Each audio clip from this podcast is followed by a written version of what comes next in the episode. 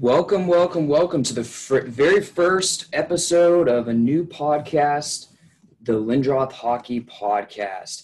Um, we are here with uh, co-host myself, uh, Andrew Lindroth, and my father, James Lindroth. Hello, everybody. So this podcast um, is a father and son, old school and new school hockey mindset, talking some hockey, talking about mostly the Bruins and what's going on right now, especially with all the recent news coming out and then we also like to stray off topics. We'll also be talking about other things happening around the NHL. And then um, eventually we'll be talking about some old Bruin stories, especially when my father watched the good old uh, school of the hockey days back then. Um, so we appreciate everybody uh, taking the opportunity and the chance to listen to us. And uh, we are very, very excited to get this kicked off. So without further ado, um, so Dad, uh, the first thing that I'd like to talk about is something that was just announced. Um, I would say about an hour and a half, two hours ago. Uh, the Bruins finally announced uh, a pair of signings, or three, I should say. Um, we have Jakub Zboril um, was signed to a two-year, one-way contract worth 725k, and then Callum Booth, goaltender, and Gregg McKegg, probably the best name in hockey. Both of their deals are one-year, two-way 700,000, both of those players. So, Dad, what do you think about the brand new depth signings for the Bruins? Well, I don't know if I'd call them depth, but uh, here we go. So, Zboril, uh, like you said, he has a, uh, uh a two two years, seven hundred twenty-five thousand, but it's a one-way contract. So, Andrew, what does a one-way contract mean? So basically, in Zboril's situation right now, and I was kind of surprised by the one way, but this is the Sweeney basically saying, you know, we need to give the first rounder that we chose back in 2015. Let's not forget this was uh, he was picked at number 13 overall, um, but essentially he's given him the chance to play. Um, if he ends up not making the team, or of course impressing to uh, make that permanent spot, um, then he will be sent um, on his way back down to Providence on waivers. Um, and of course, he may not pass waivers. Some team may claim him, and I wouldn't blame them. It's a very cheap deal, two-year deal for a, a, good depth defenseman. Well, let's remember where he he comes from. So he was our first-round pick, 13th overall in the 2015 draft. And who else did the Bruins choose? It's interesting in that same draft that plays on the team. Right. This is the dreadful draft all the fans love to bring up and throw in Don's face. After Zboril, the 14th overall pick was Jake DeBrusk. Following that was the 15th overall pick, uh, Zach Senyshyn. So it's very interesting. I'm glad that Zboril is getting the chance. I know that um, Senyshyn will also get his chance, hopefully once he resigns as well. But, uh, you know, I'm, I'm hoping he, he, does well. And, Dad, do you have any stats in front of you for Zboril? Well, the only thing that stands out, you know, he's that left defenseman. And remember, the Bruins are looking for a left defenseman, so we, we predict. Um, I'm not sure if he's going to be it. He's six foot, he's 200 pounds, he's only 23 years old. Um, the interesting stat with me that stands out last year um, in Providence, he was a plus 20. So that kind of stood out for me last year. Um, so with the one year deal, if the Bruins, again, if they send him down to the AHL, he'll have to clear waivers. And, you know, a, a team is going to pick him up. He's, he's a, a, a potential rising star. He's, you know, still developing, but you just don't waive first round draft picks. You know, you got to develop them. So it is an interesting move that it is a one year, I'm sorry, one way deal. And uh, what did you say? Was it two years? Yeah, two year deal. So, you know, that's kind of the trade off. Two years, we'll see what you can do. Had to give the kid the one way deal so he'll get a shot to play at least. Yeah, and uh, according to um, Providence Bruins, a credentialed writer, uh, actually the owner and founder of Black and Gold uh, Hockey Productions, uh, Mark Allred, he in fact said when he was going and writing for all the games, um, he said Zboril was the best looking defenseman by a mile on that team. So even apart from stats, for people that just go based off what they see personally, um, Zboril's had a really good season last year, and I think that he's going to get a really, really good opportunity, obviously. And I, I really hope he works out because now that Krug is left, obviously he won't replace Krug, but we definitely need some left-hand defensemen to step up and help out that side a lot. Um, so with that being said, um, going on to the other two, so I'll be up front. Um, I, I, we briefly looked up Callum Booth, uh, goaltender, um, right before uh, we had started this. Don't have much information on him other than AHL, ECHL player, right? Correct. He's a 2015 fourth round pick. Um, so he doesn't have any NHL experience. Uh, he's spent most of his time in, in Atlanta, it looked like, in the ECHL, some AHL experience. Um, you know, I guess if you were to take an average, it's somewhere a little over, um, you know, three goals is his, is goals against average typically. So he's not setting the world on fire, but uh, um, I don't think, you know, at this point we'll spend too much time on him other than he's going to be developing for us. Uh, we did lose um, Legacy, um, but I don't think he's a replacement for Legacy. Uh, I think it's just uh, another goaltender that the Bruins have thrown into the mix with all the other goaltenders fighting for some development spots. Yes, I agree. And uh, moving on to uh, the guy with the best name in hockey, in my opinion, Gregg McKegg.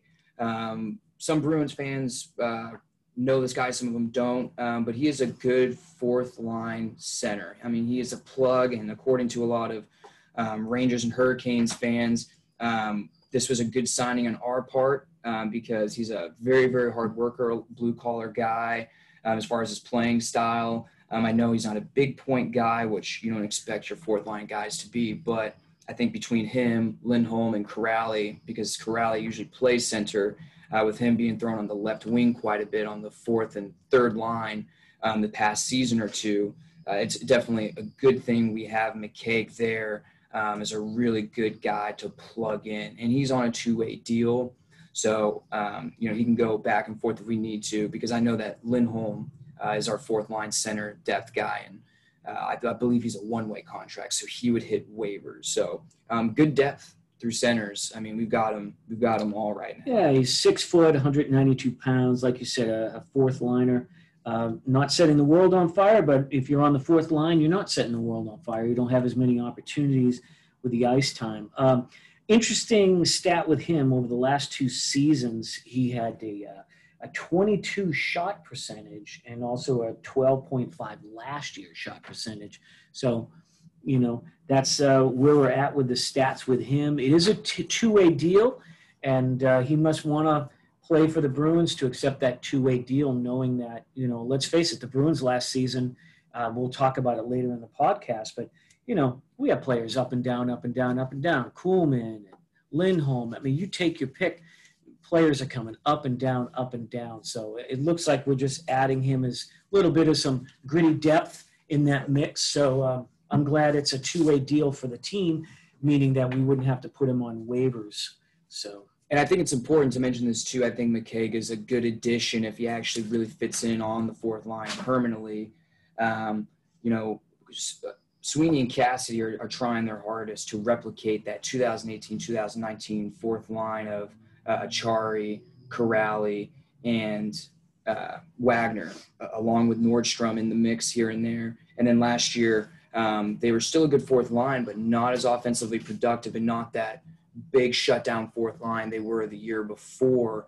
Um, and now that uh, Nordstrom is no longer with the Bruins as well, um, along with Frederic coming up and everything, it's definitely important to look at this fourth line and, and make it how it was back at that 2018-2019 season when they had one of the best fourth lines out there in the league. Um, one of my one of the other big signings I'd, I'd like to talk about right now that I find to be one of the most underrated signings of this free agency is Craig Smith. We recently signed him to a three-year, 3.1 million uh, annual average average annual value, excuse me, deal. I think this is a wonderful deal. Are you familiar with Craig Smith at all, Dad? I mean, have you do you remember watching him on Nashville? Yeah, I mean, he's. I think he's going to add a little bit of depth on the third line. Would he make it to the second line? I mean, it depends on you know, we're going to talk about possible injuries coming into the next season. Um, I like him. Um, I, I, I can't say today we can I can talk with you know details about him. I've not really looked him up, other than just knowing him as a good third liner, gritty guy. So, tell us a little bit more about him. Yeah, so I was able to look at it quite a bit, and of course with uh, refreshing Twitter constantly uh, since last Friday when free agency opened. uh, once we made this deal, um, the Bruins fans were kind of split in half about the opinion of uh, this is a really good signing, and, and they didn't find Smith to be worth it, especially at 3.1 million, and they were also dissing him because he's a, he's a third liner. That's at least what he was at Nashville, and uh, he's 31.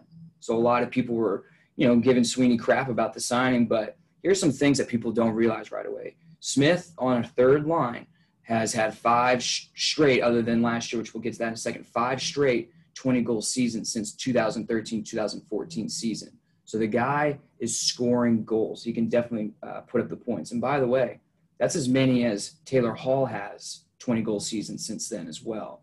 Um, he's had 18 goals and 31 points last year in 69 games. So of course, I, I obviously if he would have stayed healthy, played the full uh, season, if the season was never paused, he would have definitely eclipsed over 20 again, um, and also had a plus 18. So um, he's very, very reliable defensively in his own end as well, which is very important, especially with the way the Bruins are structured defensively.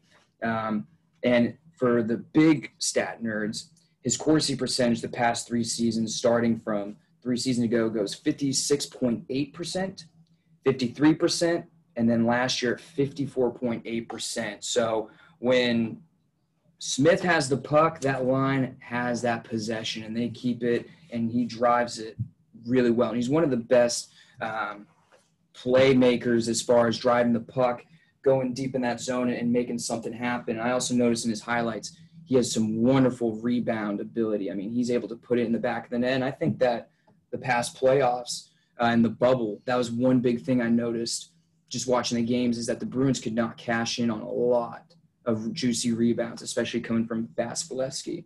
So, what did you think now that you know the stats of Smith? You know, this guy isn't just a third line guy that everybody says he is. I know I talked deep in depth about all of his numbers and everything, but I think that's very important. He could play with Krejci. Well, at his age, you know, he's starting to, you know, they what do they usually say in hockey? Hockey ages by age 28, 29, you're at your prime, and then you start going downhill after that. So at 31, he's he's still at a good point uh, in his career. And let's face it, when we look at a little bit of, of hockey history, and I know we have a lot to talk about, so I'll, I'll keep this brief but a lot of times, a change of team does a lot for a player, especially when they're a veteran player. And, uh, you know, the Bruins are a team like all the other teams where sometimes a player coming in can get a fresh start, change things around. The guy knows what he what to do. He's 31. So it could just be this, you know, setting a spark under him to uh, say you got a fresh start, go for it, show us what you got. And, you know, let's face it, you know, all the Bruins members, at least publicly, you know, they have nothing but, uh, you know, praise for their teammates and the chemistry and the, and the work environment inside the team. So who wouldn't want to come to Boston? So this may just uh, give him the opportunity to break out at age 31. Like you said, he scores goals but he might be able to do even more. And sometimes having that change of scenery uh, allows someone to come in and make a little bit more of themselves. And I know everybody was hoping, even I was a little bit. I'm not a big fan of Taylor Hall, but I know everybody was hoping the Bruins are going to sweep in on the Taylor Hall sweepstakes and sign him to a deal. Um, and although we haven't gotten uh, Dadonov or I know Toffoli signed with Montreal, all these right wingers that the Bruins were supposedly um, interested in kicking the tires on. Even if Smith is the only um, top nine right wing addition to the Bruins right now, I think the Bruins will be okay because I think that Smith, like you just said, could really have a breakout season. I think that he could possibly hit 30 goals, and I think he could slot into the second line. Well, I mean, I don't, I don't see why he wouldn't. I mean, I wouldn't compare Hall and him. You know, they're definitely, I think, two different players. But I understand what you're coming from. Um, you know, I'm happy that the Bruins didn't sign Taylor Hall, and um, I, you know, I may, you know, get some flack from people about this, but we've done a Taylor Hall experiment. It was called the Tyler Seguin experiment, and I think he's from that that mold. And the listeners kind of need to understand that um, Andrew and I, while we are huge Boston fans, and you know we consider that home. We live in Oklahoma, uh, Tulsa, Oklahoma. So, um, we used to go down and see Taylor Hall play when he was in Oklahoma City. And there was just sort of that, um, you know, Sidney Crosby, whiny crybaby, you know, how dare they do that to me, you know, with the refs when he was down there with Oklahoma City Barons, I think it was. So we didn't, you know, he was a rising star. He was clearly better than any other player, but it came with this attitude that I think coaches are not looking for. Now, I'm not saying he hasn't matured since then, but let's look at his deal a one year deal. Salary caps are frozen. So he's just looking to go somewhere different than Arizona. He's looking to cash in on the money, which I don't blame him at all. What did he get? Eight million? Eight million. Eight million. But what he's really doing is saying, we have no idea what the economy is going to be like, and I'm not going to lock my. I, I'm assuming this. I'm not going to lock myself into a long-term deal, you know, four or five-year deal, at a certain amount of money where the, everything could turn around, the virus, you know, gets under control, and we get back to normal, and I may be able to get even more money with a longer-term deal. Because let's face it, does he really want to stay with the team he's at? Well, and that's the thing is his comments were, um, you know, he wanted to play for a contender. At, at this point, he he knows that the cap's going to be frozen. He's not going to be making um, the money that he's definitely looking for. I think that he did with this eight million dollar contract. But apart from that, um, it was very confusing when he did sign with Buffalo. Of course, once you saw one year eight million, you kind of get the feeling that um, he did it because uh, you know, according to insiders and, and, information I've seen, all the other teams, like the Bruins, offered him, I think, about six and a half million. I know that uh, I think it was the Canucks and uh, Colorado. They were all offering between five to six and a half. So Buffalo had the money, grabbed him, and I think that Taylor Hall is going to use this to his advantage to not only make a lot more money than he thought he was going to initially, but he gets to play with Jack Eichel whether or not Buffalo Sabres is looked at as a horrendous organization, mostly starting from the off the offices, all those upper management. Um, but I think with them cleaning house and with Jack Eichel there, I think it was a little bit more enticing for him as well. And he's going to try and put up as many points as possible with first line minutes. I also think that's important, by the way. Taylor Hall, if he was going to go to the Bruins or Colorado Avalanche, and I could be wrong, but he wouldn't be playing first line minutes. He wants to play about 19, 20 minutes a night. And that's what he'll get with Eichel. And he'll be able to produce a lot of points.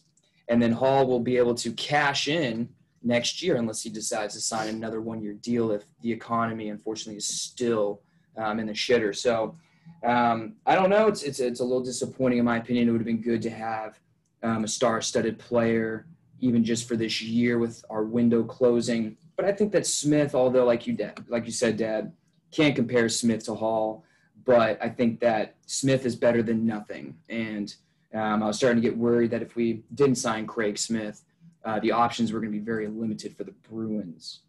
Um, so with that being said, Dad, I'd like to move on um, to unfortunately, I wish we could talk all day about a bunch of great signs the Bruins made, but the last one that they made was the first one that they announced when free agency opened last Friday.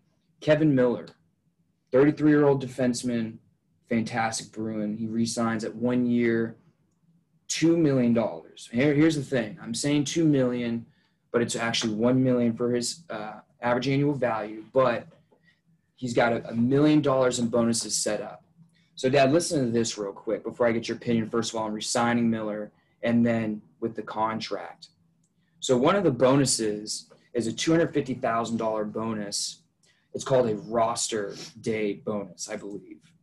And essentially, as if he makes a starting roster at some point and plays, I believe one second, steps on the ice during game and plays one game, he will get that 250,000. And don't forget, bonuses do count against the cap. These performance bonuses, or I don't know if it's considered performance, but I believe it is. I'm not 100% sure. Anyways, the other ones are if he plays 10 games, another 250,000. Same thing when he plays 20 and then 30. So I'm kind of confused. Now, don't get me wrong. Personally, I love Miller. He embodies a true Bruin, great shutdown defenseman. We really, really have missed him the past two playoffs. But $1 million for a guy who may not even be on the injured reserve list long term to where we can bury his cap for now you know, he's he he could possibly be healthy and taking up 1.25 million or more if he plays more games and just doesn't play well. So it kind of doesn't make sense to me that we've got a lot of priorities. We're obviously cap stricken, and we sign a defenseman who is 33 and has had terrible knee pain and surgeries and injuries that um, has not been allowed for him to play the past 18 months. That's right, 18 months. So, Dad, now I'm sorry with all that information, I had to get that out there for the listeners to understand the full contract of this. What is your opinion now, bringing back Miller? First of all, as a player, I I think it's I, well, I thought the Bruins were going to let him go, you know, unrestricted free agent. So I thought they were going to let him go just because it's been 18 months. You know, he's been injury prone. Now, as a player, I love the guy. I mean, he was one of my favorite players when he was playing. Yours too. I mean, he is the a Bruin through and through. You know, he gets in those corners, he grinds, um, and and and defends well and clears people from in front of the net, which I think the Bruins have had trouble with this playoff season. But uh, we won't digress. So I think for a million dollars, it's just a, a million dollar gamble, and in the long term, I don't think it's a lot of money. And hence, if he doesn't play, he doesn't get that 250. So, you know, it depends on how you look at the deal. If you look at it from the Bruins side, it's just a million dollars to say, we're going to keep you. And, you know, if you play, we'll pay you a little bit more. But if you don't pay, you know, it's a million dollar retainer. And in professional sports, it's not a lot of money. So I, I, I'm glad he's back. I thought the Bruins would pass on him. We'll see what he can do but you know, consistency is going to be the question mark with him. And I'm sure the coach wouldn't be happy having him in and out of the lineup with injuries. But the Bruins apparently have decided that they're willing to take uh, that risk with him to see what he can do. So we'll see. Yeah, I'm definitely surprised. You know, and one of our favorite players, but the contract doesn't make sense to me. And this is just me personally. I, I would say they should have let him go. But all you can hope for is he comes in and can play hockey. I mean, really just play. I mean, you feel for the guy, especially if you're a big fan of his, like I am personally, and, and my father as well. But, you know, at this point, if, if we are having trouble, you know, paying, you know, trying to re sign our own players right now, and we're just not in a good cap space right now. I mean, the money's so bad, and we'll talk about this situation a lot more in depth later, so I don't want to go too much into it. But in my opinion, doesn't make sense, but I do hope he works out. He could be a very good depth option for the year. So we'll see what happens, Zad. We'll see what happens. So, on the topic of defensemen, Grzelcyk, left hand defenseman, great player. He recently filed for salary arbitration because he was eligible for it. So, briefly, I'll explain what this means for listeners that don't understand what that necessarily means. So sometimes players are eligible, usually when they're younger. I think this is more of a, younger player thing. Um, but basically, um, if he doesn't agree with the contract um, that was initially offered to him, um, he can now file for the salary arbitration only if he's eligible. And he was, so he filed for it. And he wants to challenge the salary he was offered. So he will go, so Grzelcyk and his agent, along with uh, Sweeney and whoever else is in charge of all this, will go in front of a third party they will present their cases each, um, explain what they think each other's or what Grzelcyk is worth from both sides. And then from there, the third party will determine the salary for that player each year. Once they determine the salary for that player, the management now has to has to decide whether it's going to be a one year deal or two years. And this is exactly what happened with Heinen last offseason. If people don't remember, he ended up getting a two year, what was it, 2.75 million, somewhere around there. But he did the same thing. Um, if it's more than I believe 4.65 million, just for uh, extra information, the management can actually say no and release him um, as an unrestricted free agent. So that is the only way Grizzly would not or could possibly not get a contract. But essentially, him going to salary arbitration, I tell people don't worry because all this means is he's not happy with what Sweeney lowballed him at. Um, so he's going to get a contract. He'll get a one or two year deal, and that will be that. But I'm kind of surprised, Dad. What do you think about Sweeney seems like he's lowballing Grizzly because it definitely takes a lot for a player, I think, to say, I'm going to challenge this. Well, I mean, you know, Sweeney, I think, has his plan. What that is is anybody's guess.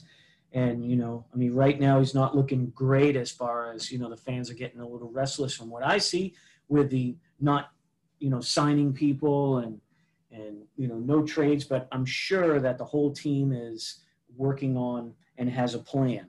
So with Grizzly, you know, I mean, he's not the biggest guy in the world. He's an okay defenseman.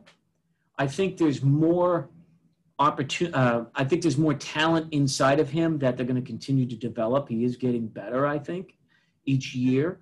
Uh, you know, he's lauded as as a as a good leader. Uh, especially, you know, there's players that have uh, raved about his uh, leadership abilities when he was captain of, uh, of his college team. So, you know, I, I, think there's a little bit more there than what most people think when they think of, you know, um, Grizz. But, uh, it, it, you know, it's salary arbitration. We don't know what Sweeney offered him. I mean, who knows? Maybe it's too much. Maybe it was an insult. I mean, we don't know, so we can't really speculate there. So, um, you know, October 20th to November 8th or something like that is when the, all these arbitration hearings take place. Right. I'm interested, not to get off on a tangent, but I'm interested with freezing the salary cap and all. I mean, teams are losing money. How can they not? There's no ticket sales. There's no, there's no, not much revenue coming in. So it'll be interesting to see how the NHL arbitrators side.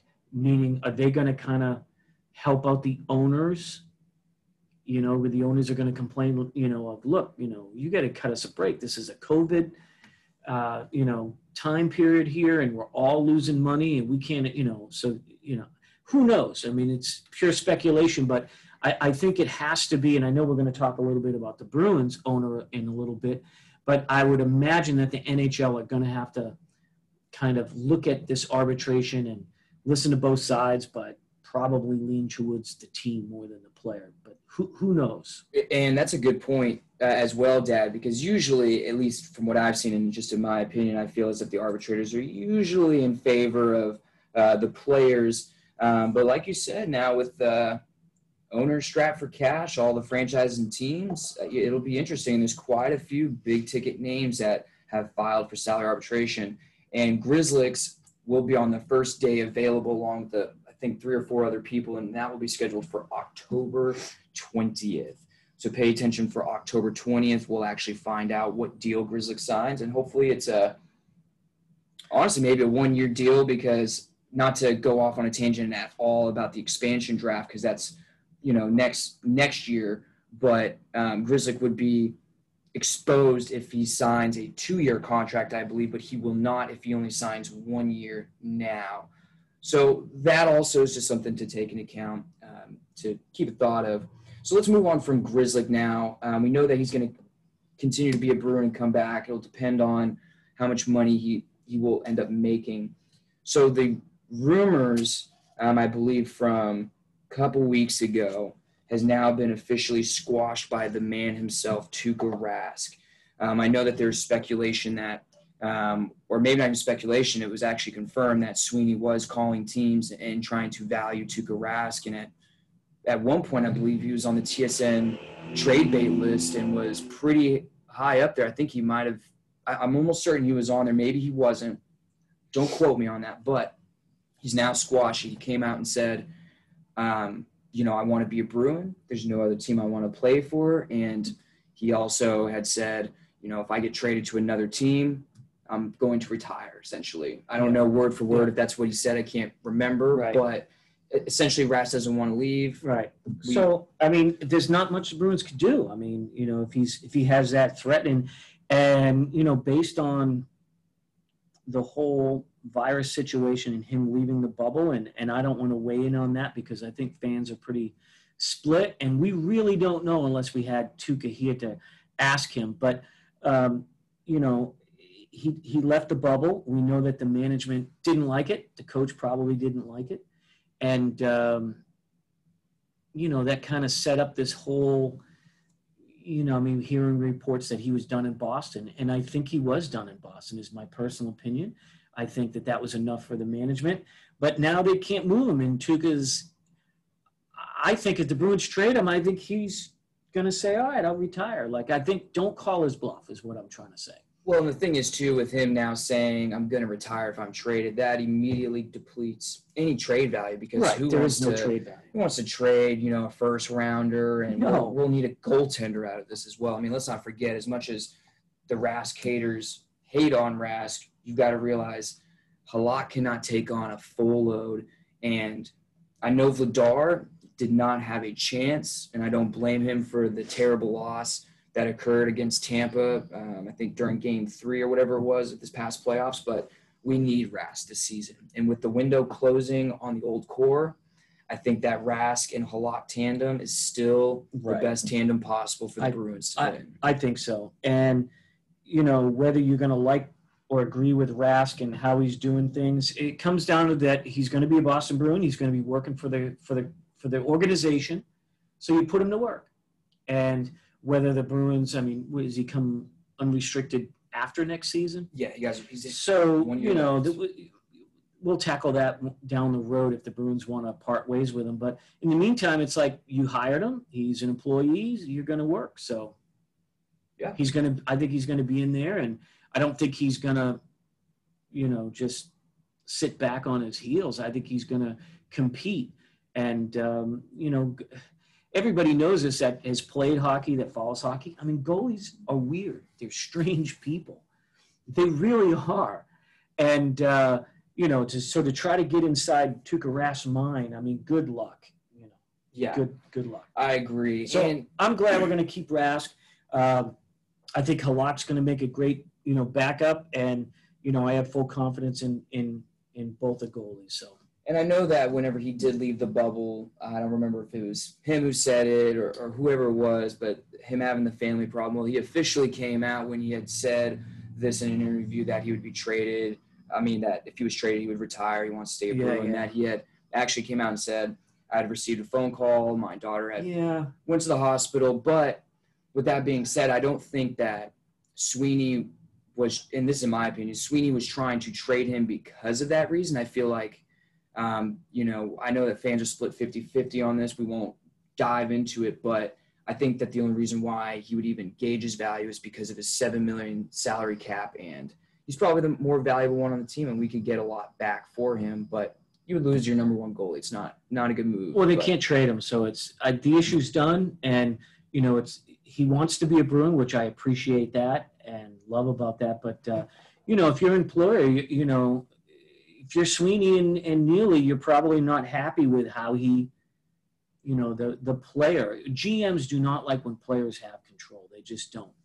Uh, you know, like any other boss, and you know, Tuukka kind of kind of kind of gave it to him. So you know, uh, I guess it depends on how you want, what perspective you want to look at it. So, So we, we'll leave that, I think. Yeah. So um, to take a break real quick uh, from you know free agency signings and, and all the current stuff going on with the Bruins, um, something that a, lot of the fans don't know that I'd like to bring up real quick is uh, the Bruins ECHL minor league affiliate, the Atlanta Gladiators, so far has been the only team to opt out of the upcoming 2020-2021 season, while the other teams are going to be playing um, split schedules. Uh, I won't go into details about that, but the Boston Bruins uh, had their deal up with Atlanta Gladiators, so they hadn't signed a new deal with them yet. But with them now not doing it next season, obviously now Bruins are without an ECHL affiliate. I have no idea if there's another team that they're able to sign a deal with, but it's going to be interesting to see what happens to. Um, I don't know how to pronounce his name, goaltender Keyser. Um, you know, I most didn't- likely a I Jeremy Swayman. a I didn't Booth. know that. So Atlanta is not an affiliate of the Bruins at this point? Nope, nope. They, they had a one-year deal with them, and they didn't re-sign that deal with them, I believe. And Well, I now they're think, not. I think, I think the solution that I would have, a- again, Andrew and I, we, we live in Tulsa, Oklahoma. Um, and we're big fans of uh, the Tulsa Oilers, the ECHL aff- affiliate. And while they, um, well, let's put this way: the, the coach and GM of the Tulsa Oilers is uh, Bruins fans would know is Rob Murray, who was assistant coach and head coach of Providence for quite some time. And I know that he has ties. I've, I've spoken to Coach about this um, last year, and he still has very close ties to the Boston organization. And Tulsa was an affiliate of, uh, let's see, Winnipeg, and then um, St. Louis for the last two years, and now they just. Uh, uh, oh, and also last year they also uh, Rob Murray pulled in the affiliate of Anaheim. So the Tulsa Oilers were pulling players that the AHL weren't using from two teams, from uh, Anaheim and St. Louis, and it worked well for the Tulsa Oilers. They went all the way to the conference finals. Um, however, what I'm saying is, is Tulsa did sign with Anaheim again for a one-year deal. Three, Three-year deal. deal. And, you know, I don't see why there's any reason why the Bruins can't, you know, loan some players down there to Tulsa. He, I, I'm sure he knows the system. I think Cassidy was assistant coach of Murray's at Providence. Uh, don't quote me on that, but I think he was. So he, he's, you know, he's tied in the Boston scene. So, you know, if, uh, I know that Sweeney and Neely aren't listening to our podcast, but if, if they if they ever get wind, you know, I'm sure Rob Murray would be, you know, love to uh, pull some players on loan the way that uh, they did from Anaheim uh, last year when they are an affiliate with St. Louis. So it, it can happen. But anyway, it is interesting. Those ECHL players, some do make it to the NHL, so you can't, um, you know, just trash ECHL because there's been many players that have made it to the NHL. It's a great uh, um, league for de- development, and uh, you know the Bruins will definitely need an ECHL place to, you know, help develop some of their players that just aren't making an AHL or can't play every single game. So Yeah, it'll be interesting to see as well if uh, any other teams uh, follow suit. Um, I, I would sure hope not, just because you know, as uh, Tulsa Oiler fans, in fact, season ticket holder, Jim Lindroth sitting right in front of me. yeah, Um, it would definitely be a bit devastating if that ECHL got canceled or Tulsa Oilers opted out. So I feel for any Atlanta Gladiators fans. That actually sucks. That's pretty terrible. And uh, hopefully this doesn't hurt the ECHL. You got to think too. You know, ECHL for people that don't know is pretty much the double A. So it's right below the AHL. Um, and you know, if you've ever been to an ECHL game, as you can imagine, um, not a ton of people show up. Lots of free tickets. about five thousand, I think, is the average Right. fan base. But then how much free tickets they hand out? Usually a lot, right? They have those vouchers. Sure, when you're, I mean, Tulsa and even Oklahoma, Oklahoma City as well. I mean, they have a, a, a all the way back to the 1920s. They have hockey history, but this is not a hockey area. Um, but they do have, interesting enough, hockey in Oklahoma does have a long history. It's just not very popular. So yeah, they they have to give out a lot of tickets to try to come into the game. Um, but you know, the Oilers do a good job with uh, attendance last time I checked compared to all the other places. And ECHL is now all over the nation, you know, and not to get on a tangent with ECHL, but you know, they they had to morph from the Central Hockey League, which Tulsa was part of before that. So it seems like it's a much much bigger league, and uh, the you know you need that um, that league you know and and the story with the ECHL w- happened with Binnington from St. Louis since we were an affiliate of St. Louis uh, Binnington was actually called down to the ECHL Tulsa yeah, to the Tulsa and and he actually refused to go and I don't know the details but I remember he refused to go. And a few months later he's now making millions of dollars. He's the number one goalie in St. Louis. So you just never know what's going to happen. So uh, anyway there, there we go. Hopefully they have some sort of affiliate or they can be uh, uh, loaning players down the way that Anaheim did with Tulsa. So there you go. Well, now that we've taken our short break, we'll go back to the unfortunate things that we don't really want to talk about, but we've got to. How are the Bruins looking so far?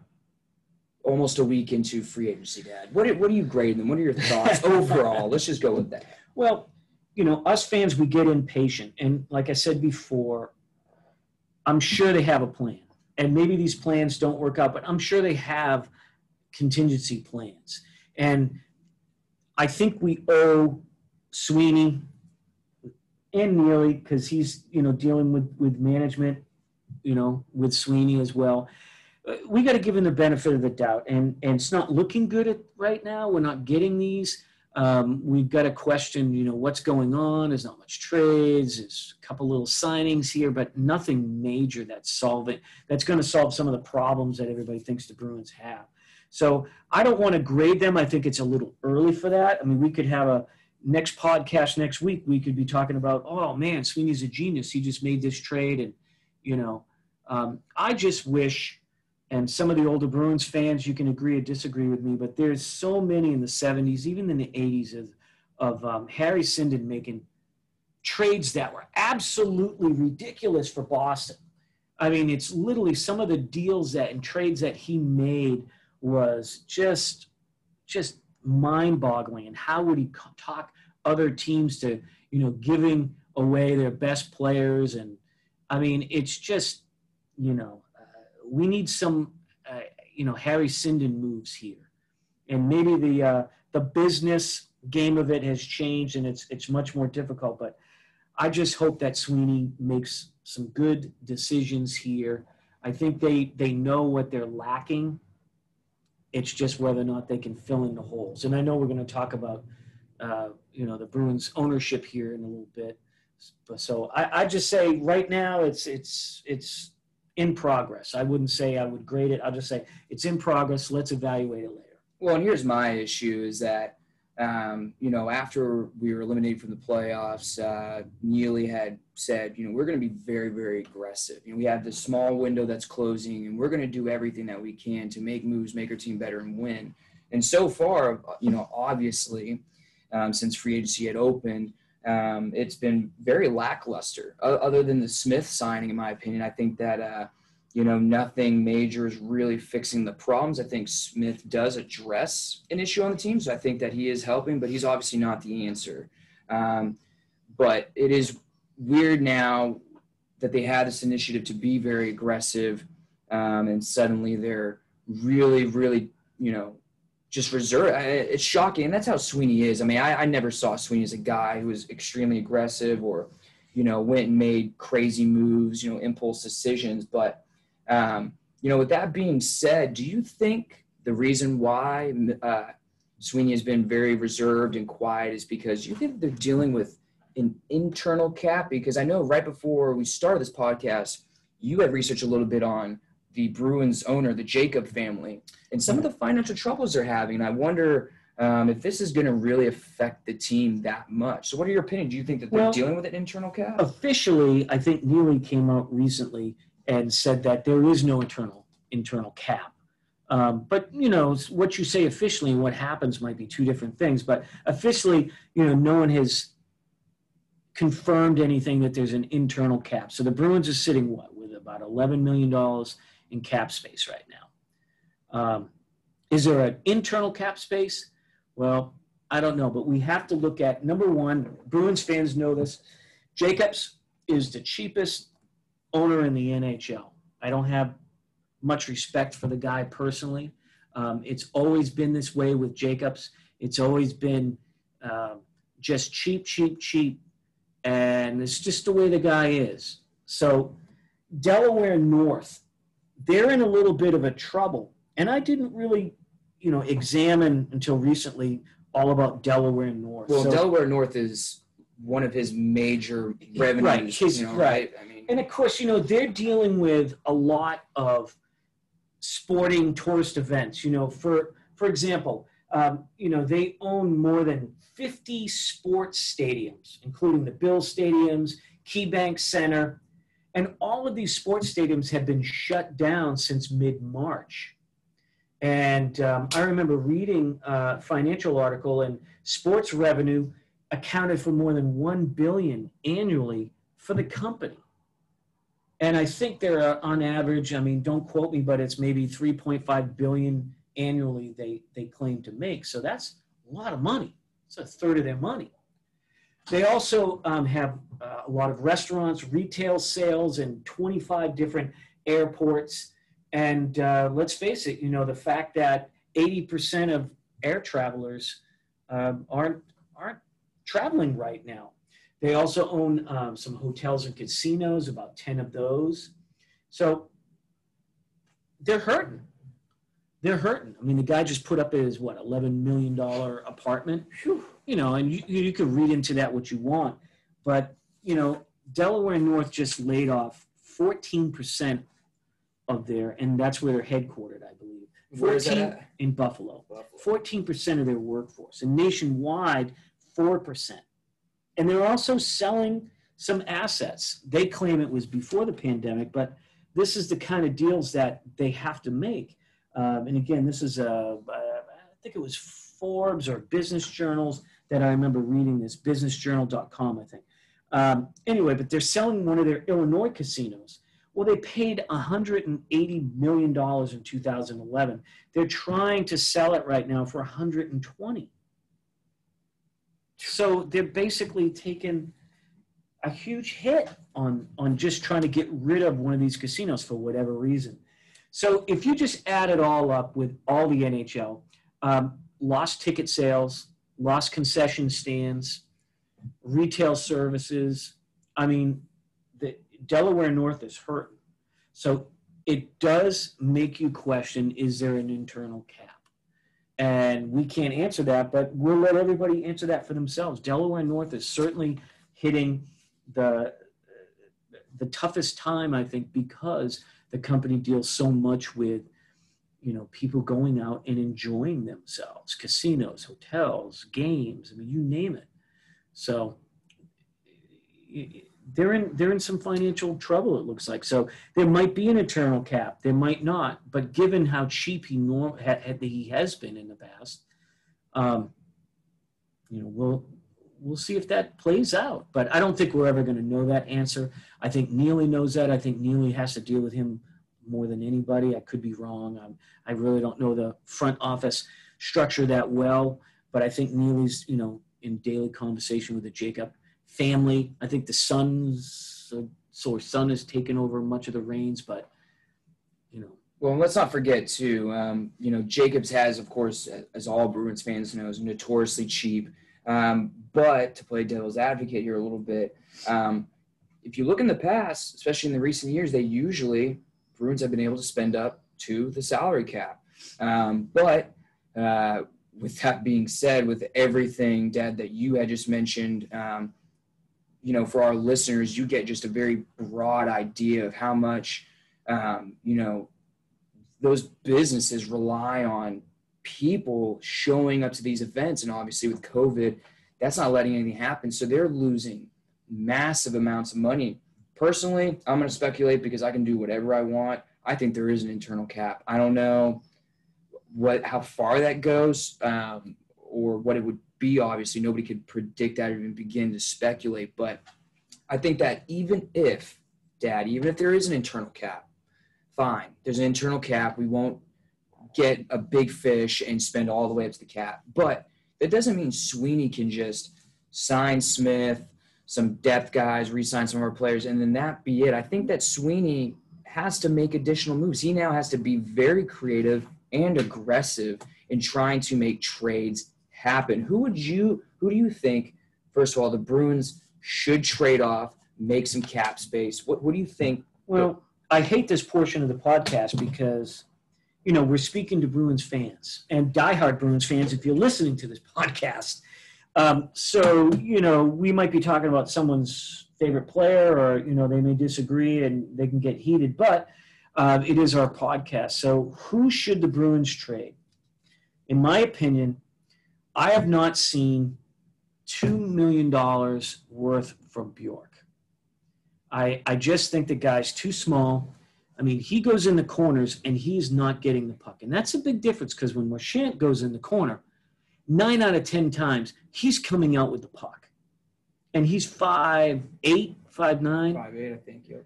So there's no reason why Bjork can't go into these boards. And he's literally thrown around like a toy, in my opinion. He's not coming out with the puck. Now, I'm not saying he's not a talented player, but I think the Bruins need to move him along. The Bruins need to go with the toughest players. Everybody in the NHL knows that you're not going to go far in the playoffs without being a tough team. period. And the Bruins, for, I mean, do you remember the finals a few years ago? Bruins were manhandled by St. Louis. I didn't like talking about manhandled. And it was much the same, I think, this year. And the Bruins have got to learn they got to go back to the old school grit and they got to go in there and bang in the boards. But anyway, I think they, we need to trade Bjork. What are we going to do with Nick Ritchie? I think the, the Ritchie brother experiment is done. But we still have one more year with the guy paying him, I don't know, one five, One, one three. one five, yep. Uh, so, you know, trade him. But it's not really going to do much, clear some cap space. What about Lindholm?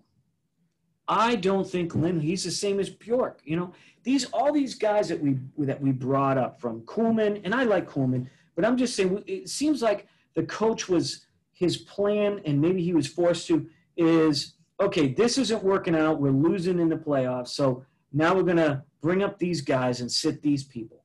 And we didn't have a consistent third and fourth line. And all most of these players going up, they're just placeholders. Whether it's Bjork, whether it's Lindholm, even Kuhlman, even though I think he's a little bit better player, uh, they're just placeholders. Remember back in 2011, we had a solid four lines. Any of those lines go out there and they're going to score. You had confidence in them. I feel like I'm watching the playoffs, and every time the third and fourth line is out, I felt like their job was just to survive and not get a goal against to give the first and second line a breather. It was just saving time. They really, I, that's just my opinion. And of course, you can feel there's a little bit of passion in my voice, but that's just how I, I felt. It still kind of hurts. You know, I think the Bruins could have, should have gone farther, further, but you know what, eh, whatever. So Lindholm. Now, the one we need to get rid of the most is John Moore. We're paying this guy over two million dollars. Did he even play? What did he play? A couple games? Come on. Let's make a trade. Someone will want John Moore. We're stuck with him for two or three more years. Clearly, Cassidy doesn't see much in this guy. Or, I mean, why are you going to pay this guy this money and just uh, scratch him? And who are you replacing him with? Really, some really inexperienced players. Not that I'm against doing that. And maybe they play better than Moore, but we need to get rid of Moore. So Bjork, Ritchie, Lindholm, Moore, I think those are guys that we can make trades for. Yeah, I, agree, and I think that um, you know, going to Bjork, I think that Bjork is such a interesting topic of player because you know there are those you know Bruins fans like split 50-50 with Bjork. Um, people think that he's got so much potential and all this upside. He does. He had an excellent, excellent um, NCAA career with I believe Notre Dame, and that's the reason why the Bruins really took a liking to him. But don't forget that before he played almost full time this season with the Bruins, the previous two seasons, um, he had season-ending season-ending injuries to his shoulder that required um, pretty extensive surgery. Um, so I think him not going in the corners and stuff, I think that that's probably part of it. But like you said, um, you know, I don't think that it's like old school anymore to where you need like tough, tough, where everybody's you know beating each other up, kind of. But you need guys who are big enough to stand their ground, who will go in the corners.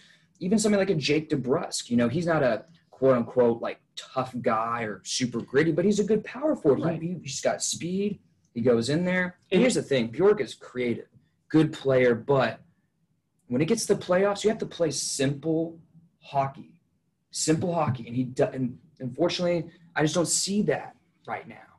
Brad Marchand goes in the corner and he'll come out with the puck. And it doesn't matter who he has to battle to get the puck.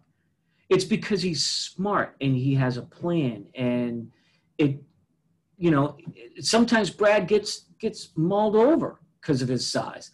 But he's smart and he knows and he he knows just what to do and how to battle and he'll come out with the puck.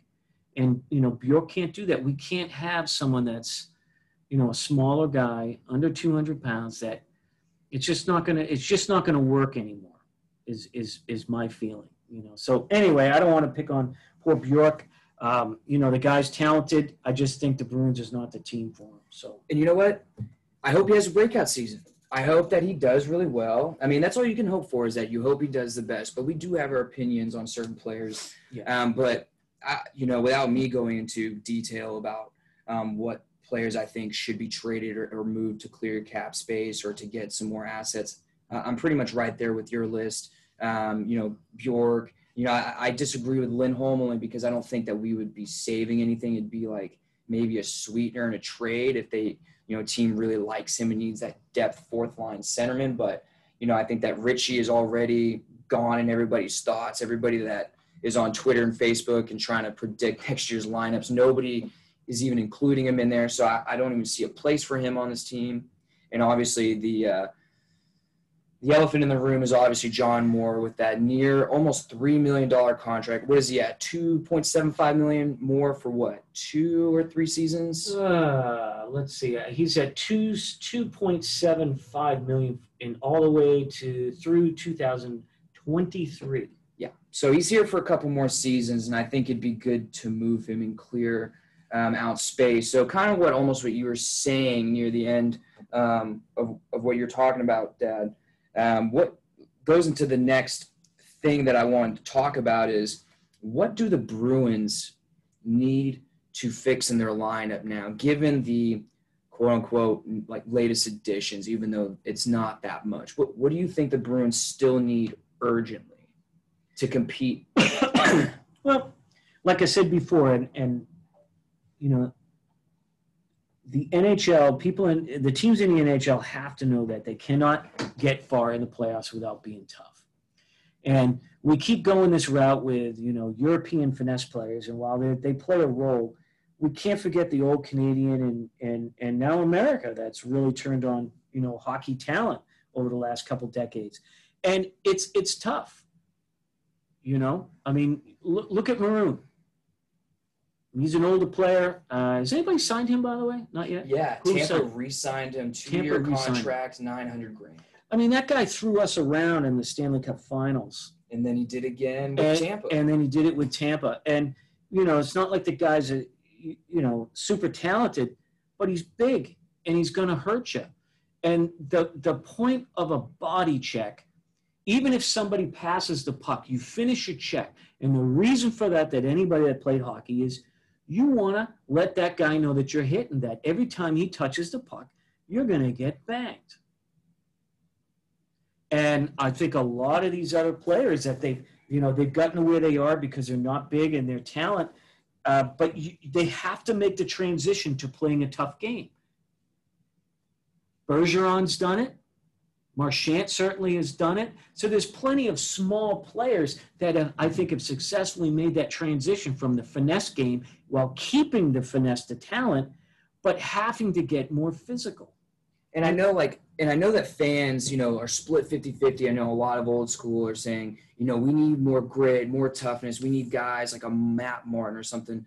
But there it's I think I don't remember what's called functional toughness. Somebody had said it perfectly for a team um, that it's not necessarily just toughness or being able to fight, but to be able to handle taking a hit, to be able to go in those corners, well, being tough, getting in right. front of the net for a certain guy, those forwards who need to get in front of the net. Yeah. I don't see any of that. I see a lot of them being reserved, and maybe the bubble had a, di- a different atmosphere. Obviously, well, did, and this and and you know you feel bad for some of these younger players because there is a big difference when you make it to the NHL and you can you can see that just even on TV. And you know, you take someone like McAvoy who is learning how to protect himself. I mean, he's got to do a better job protecting himself when he's going to take a hit. And there's been a few times where he's gotten hurt. And you know, he's got to learn that these is these are big boys. You know, you got Pat Maroon coming at you, you know, and you've got Reaves coming at you. You've got to be able to take a hit. And I don't know, maybe early on, maybe they were so fast in their other leagues that they didn't have to worry about that. But welcome to the NHL. And I think that's part of the game of, of the difference between AHL and, and the European leagues um, and, and the NHL.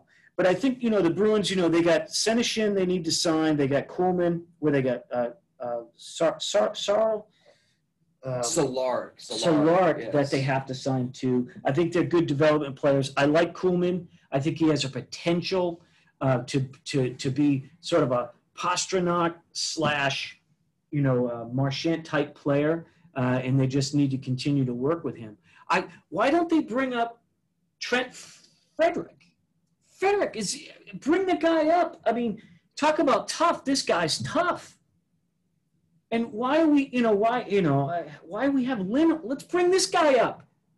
And luckily, Sweeney had said he's going to be one of those guys that's making to look the jump, and he's another first rounder I that needs to just, get I just. I just, I just don't know, and I'm not going to question Coach of the Year, but I just wonder if if Cassidy favors certain player style of player, um, you know, over that. And, and and I know that you know most coaches, even coaches that were former goons, if we could say that, uh, that have coached in the NHL or ECHL or AHL, that they want their teams to be full of talent. We don't want to take too many penalty minutes, and I understand all that. But it just seems like Cassidy doesn't want to go with the tough route, and it, it's it's not working for us in the playoffs. It gets us through, but when it gets to playoffs, we got to get tougher. I thought we learned that lesson when we lost the cup. Even more this season, but um, what about the potential move here for Hoffman? Yeah, so there was a recent rumor. It's been going on for a few days now, I guess. But uh, now the Bruins are really in the mix. Supposedly, two other teams. I, I can't remember off the top of my head, but Bruins are really interested trying to make a move for Hoffman. Allegedly, I mean, all these rumors going around. So don't think that six, this is. six foot, 182. And he's looking for a one-year contract at around six million, is what Hoffman is looking at. and he won't get that with the Boston Bruins. No, but does he want to win? That's the question. So, I mean, you look at his stats. I mean, three seasons over the last three seasons, he's got 87 goals, 98 assists. However, but he's at minus 20 in some of the years. I think last year he was a minus five. So, you know, is he, you know, I mean, not not looking good there. But the guy can score. The guy can help the team. But for six million, I didn't really want a six million. Forget it. No, that ain't gonna happen. Yeah, and unfortunately, you know, a lot of you know Bruins fans are split half and half, even with the Hoffman opinion. But you know, Hoffman does produce offensively. I think uh, the 2018-2019 season, I think he had 38 goals or something. So he can produce. You know, he's gotten, you know, he's eclipsed over 70 points before and everything. But it's a problem when he's in double digit, you know, minus double digits. And you know, for the Bruins and the way that their defensive structure is so tight and has been for years. Um, you know, modeling after trying to model after Bergeron's beautiful back checking ability and everything. You won't get that from Hoffman. And you got to say, you know, do you really want to, especially with this salary cap the way it is, with the way the economy is going to continue to be? I don't think that for, even for a year, it's worth it to bring in Hoffman to put up points when he's going to be a defensive liability. And that's just my opinion. We do need the help. He's a good power play guy as well. That's something that I wouldn't say we need a ton of help from. I know that Krug left Well- and leaves a hole, but that's defensive. We need to fix. We need to, in my opinion, we need to fix a third and fourth line, and we need to have it back to 2011 where we had four solid lines. And I know that most teams don't have that, but we need the depth. And Bruins just didn't have the depth. And if that first line was not scoring, we didn't score goals. Second line, occasionally third line, you know, Wagner would score or something like that. We need to have more depth in those four lines. And the defense, I mean, is Chara coming back? I mean, I know we're running low on time here, but you know, is Chara coming back? Well, probably not. I mean, Chara, whether or not he should come back, people can be uh, can be uh, split on that. But I think the Bruins Sweeney's still working on his tier one plan, meaning his priorities, and I think Chara is a tier two, meaning we'll get back to you if we got room. Maybe we'll talk about signing you. You'll have to take a pay cut. You're not going to get two million, that's for sure. And you won't get the ice time that he's been getting. Right. Um, but I think he's a tier two priority. And uh, I don't think Sweeney's done. I think, you know, if we start blasting Sweeney, I think he's going to come up with a deal. And, you know, that's going to help the team. So uh, I think it's a little premature to say that. But are we going to keep Chara? I mean, that that's another um, thing that, that Bruins fans are, are, are wondering about. But Bruins need to, uh, you know, fix the defense. Yeah, I agree. That and mostly the left side. I think the right side uh, looks just fine in my opinion, but uh, the left side's pretty weak. And you know, Grzelcyk is for sure getting re-signed. Um, whether it's one or two years doesn't really matter at this point. So we'll have Grzelcyk. Um, obviously, he's going to take a top four role. Most likely, he'll have to be slotted in beside McAvoy on the top pairing because, or unless they make a move for a, a defenseman that could play that position, we'll have to rely on Grzelcyk. Um, other than that, the only left-hand defenseman that we have starting to pair with on the second pairing with Carlo is Moore, Lauzon, who Lauzon has been a great shutdown defenseman, but disappeared during the playoffs and was replaced by Clifton on the right side. Right. And we also have Zboril, you said was left hand and right. So at least we've got Zboril. Obviously, he's going to be most likely on a third pair. And then you got Char. So you got Char, Moore, um, Grzelcyk, and Zboril. And we don't have a top four left hand defenseman other than maybe Grzelcyk. And who knows? Maybe Zboril will come in and do well. Maybe Char will be with Carlo. But I think Char, if if he's going to resign, he's going to be on a third pair because – he cannot be playing the 20, 25 minutes a night. He'll be used on the penalty kill a lot, and then he'll be on a third pairing with Clifton or if Lauzon goes that right side again, like he was doing. But there's a lot of questions for the left-hand defenseman. Now, Dad, before we go today, yeah. obviously defense replacing Krug, that's a no-brainer, as we were just talking about. But going back to the forwards, obviously we've been looking for our right winger to pair with Krejci and hoping that DeBrusk stays consistent. So we've got that beautiful second line again that was super successful, like Lucic, Krejci, and Horton. But news that came out, I believe, yesterday or maybe the day before, but three injury announcements. I'll start with McAvoy. I didn't write it down. I forgot, but McAvoy had a surgery, not too bad. He'll be back by the time um, they'll even be doing like training camps and everything. So he'll be available for off-season activities. But – Marchand had uh, a surgery for his sports hernia, and he's the recovery time is going to be at least, at least. I'm not saying at most, but at least four months. And Pasta recently had I don't I didn't write down all the fancy words for it, but basically a, a major hip surgery, and he will be taking five months to recover. Now, I think that they probably had these surgeries, you know, a little less than a month ago, you know, a little while ago. So you might want to cut down some of that time. But the NHL recently announced the official quote unquote tentative date because it, it obviously could change at any time is January 1st. You take, I mean, you do basic math. Yeah. They're going to be missing, and Poss is going to be missing probably for at least the first two months because you got to think too.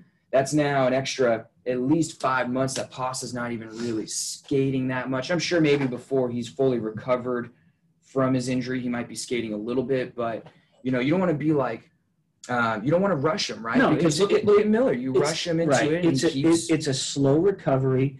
And what McAvoy's got to clean out his knee, right?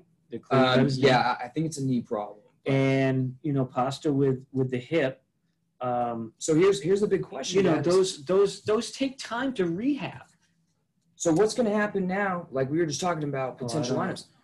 Now who's going to be on the first line? Now listen, we've seen Bjork on the first line and uh, well, we've seen. I don't even know if I think it's. I think it's. I, I I understand where you're going, but I think it's too early to start doing starting lineups and, and doing lines because I don't think the Bruins are done.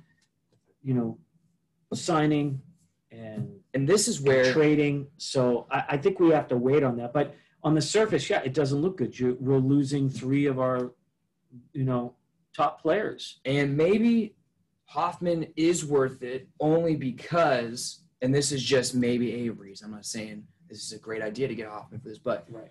I mean, the first line is going to be lacking. And you can't expect when Marchand and Pastrnak come back that they're going to be at full speed 100%. I mean, it's going to take them a while.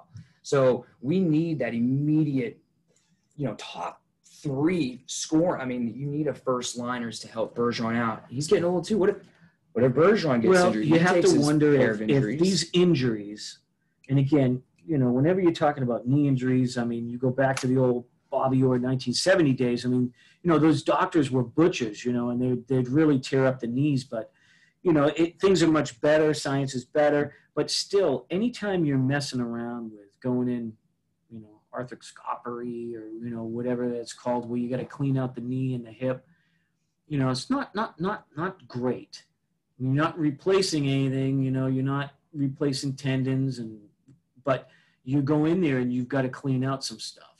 And, you know, it's never a good thing for a hockey player. So maybe that'll have some impact with Sweeney of what he decides to get in case Pastrnak with his hip, he has trouble with it and he doesn't have a good season hypothetically. Maybe he needs to start, you know, looking ahead for that. Maybe priorities have changed for the Bruins where they were going after these players, but now knowing the e, uh, knowing the um, the injuries and the surgeries. I mean, just speculating here, but maybe their priorities have changed. Yeah, I agree, and that was one of my first thoughts as well. So obviously, you know, we be sitting here for a while speculating, but it does raise very major concerns that Bergeron will not have either one of his top wingers, and that's the perfection line. The right. you know when the team's not doing well, they're the ones that carry us, and we. This is where the Bruins are going to start looking into the future a little bit and starting to realize, yeah, like these guys. You know, Marchand's getting old. I know Pastrnak isn't, but Bergeron's getting old too. When these right. guys are in the lineup, people got to step up. They right. got to realize that they're not going to be here to carry the team. Sometimes. I mean, we have an aging core for this team, and everybody knows it, with the exception of maybe McAvoy and and Pastrnak. I mean, all these other guys from 2011, they're still on the team, but they're old, and we can't expect them to still perform. They they need help, and everybody kind of knows the Bruins are, you know, uh, they're aging and we have to get better players coming in. Pastrnak's great, McAvoy's great, but we, we, we, need more. So what I'd like to see, I'll close my portion of this, is I'd like to go back to, you know, old school Harry Sinden. And this is really where the team is being built by, by our GM. And, you know, it's like you, you think about some of these blockbuster deals, smart deals. And, you know, you, you talk about like, how did the Bruins get Ray Bourque? I know Ray Bourque. You know Ray Bourque. You've seen him play, but you know you don't remember him too much as a player. Player, but do you know how we got Ray Bourque? No, I have no idea. So the Bruins had in the '70s, we had great goaltenders, and at the time we had uh, Gerry Cheevers, who was a number one goalie. We had the backup, who was also a number one goalie and brought us to the Cup in '78 or whenever it was. Uh, Gilles Gilbert. But Sinden also had a deal, and we got Ron Grahame, who was a good goalie. But what are we going to do with him? Right? And I think Don Cherry actually played three goalies in one game, by the way, just a little tidbit. And Gerry Cheevers got really pissed off. I remember hearing uh, uh, Cherry talking about that not too long ago. But anyway, Sinden traded Ron Grahame for a draft pick to LA and we got a first round draft pick from a goalie that we weren't going to use. Who do we get? Ray.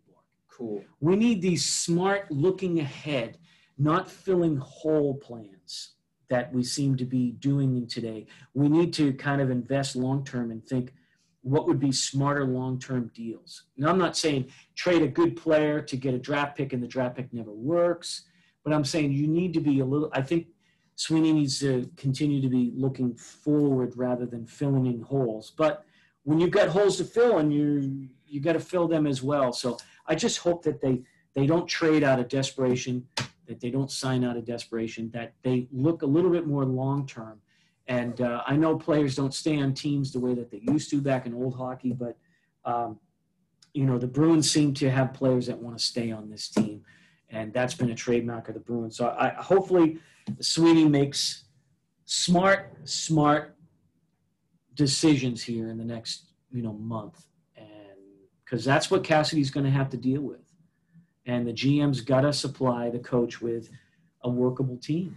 And in all reality, too, you know, as we sit here and we talk about um, Sweeney and, and our personal opinions may not be very positive about it. Obviously, you know, as any other passionate hockey fan, especially Bruins fan, we're going to sit here and play armchair GM and think that what we think is best for the team. But I, I do agree with you what you had said in the beginning. I think that I still have faith in Sweeney. I think he's got contingency plans. I think that he's being very careful and not being a desperate team and trying to pick up somebody um, and signing a terrible contract that could hurt us in the future. Um, you know, we don't, we can't speculate if truly they have um, an internal cap or not. Either way, I think that he's really taking his time going over his options. And although teams are pouncing probably on some of his A, B, and Plan C options right now, Um, I think that he's still working around it, and trades are still possible. You know, as much as I get frustrated, people probably see my stuff on Twitter sometimes. You know, there's still time for trades. There's still time for moves. You know, we're only we're less than a week into free agency. Obviously, as the big fishes are, you know, going very quickly now. Uh, there's still plenty of options the Bruins can work with. And you know, Dad, I think I agree with you as well. I know that, that the window is very small. It's closing with this aging core, and we need to win now. But goes back to I don't think that they should be desperate and make a huge move that they could regret for the future because they now have to think we have to build off this new core of McAvoy, a Pastrnak, um, and those, you know, Carlo, like those upcoming Yeah, players are new core. And we, we are, we- you know, the Bruins fans are passionate, and you know, we don't have patience. But you know, I think the management realizes. But you know, to the Bruins fans' defense, you know, we went to the Cup three times recently, right? Since 2011, we've been there three times. And we walked away losers twice. That's not good. We have to fix that. We have to, you know, they have to analyze and do. I mean, this is what they get paid to do. They need to analyze and find out what the problems are and make drastic changes. And, and I just don't see that we've made that many changes, but I'll, I'll leave it at that. And hopefully we can see some, some more toughness on the team. And uh, we'll get to talk about it next week. And I hope uh, all the listeners that joined us for the first episode, you know, we really, really appreciate you all taking the time uh, to listen to us. This podcast is going to be, you know, father and son. I mean, I used to, uh, the reason why I'm even such a big hockey fan is because of my father. He played uh, in the beer league growing up. I'm pretty sure he's like a three time beer cup champion, Three time, five time. five times. Yeah. So, you know, I grew up every Sunday going there for his games. You know, we were there all Sunday evening and everything. And I was on skates when I was, what, two or three, Dad, but didn't stick with that. wasn't interested. I'm actually a musician myself, but my love for hockey has grown and grown. And it started probably back in like 2009 when I started to actually really like it and uh, been a fan since. And it's amazing to have the opportunity to write uh, with, you know, Black and Gold Hockey Productions and Mark giving me that opportunity. But now I get to have a hockey podcast with my father on Yeah, an official is- platform. So this- this, is this very is interesting. So we'll see everybody next week. Yep. And thank you all for joining in. Thank you.